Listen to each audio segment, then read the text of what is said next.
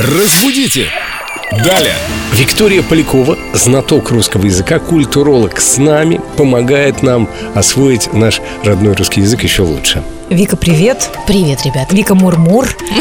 Мур-мур. Сегодня слово мурмурация. Я слышала его на одном естественно-научном канале. Подумала, неужели это не про котиков? Там птицы летали на экране. Что такое мурмурация? Сейчас расскажу. Ты, кстати, сказала про котиков, и я вспомнила в одной песне, недавно слышала. Песня называется, по-моему, «Лети, пташка», и там как раз есть фраза «Грустные чайки мяу кричат».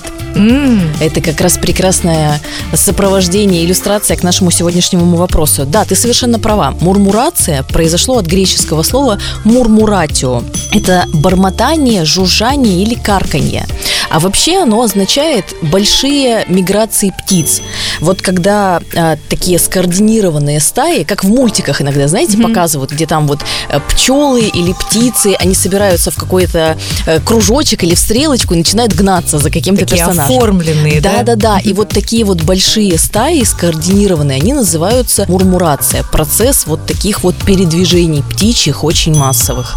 Как это красиво смотрелось на экране, действительно. Да, это завораживающее зрелище абсолютно. Они вот приобретают какие-то формы, передвигаются, особенно если это на фоне какого-то заката или над морюшком они летят. Это потрясающая красота. И так сложно это делают, думаешь, они же вот не говорят по-русски так же здорово, как мы. Мы бы могли договориться о такой мурмурации между собой. А они-то как об этом договариваются? Семен, у них просто тоже есть вожак, как и ты у нас.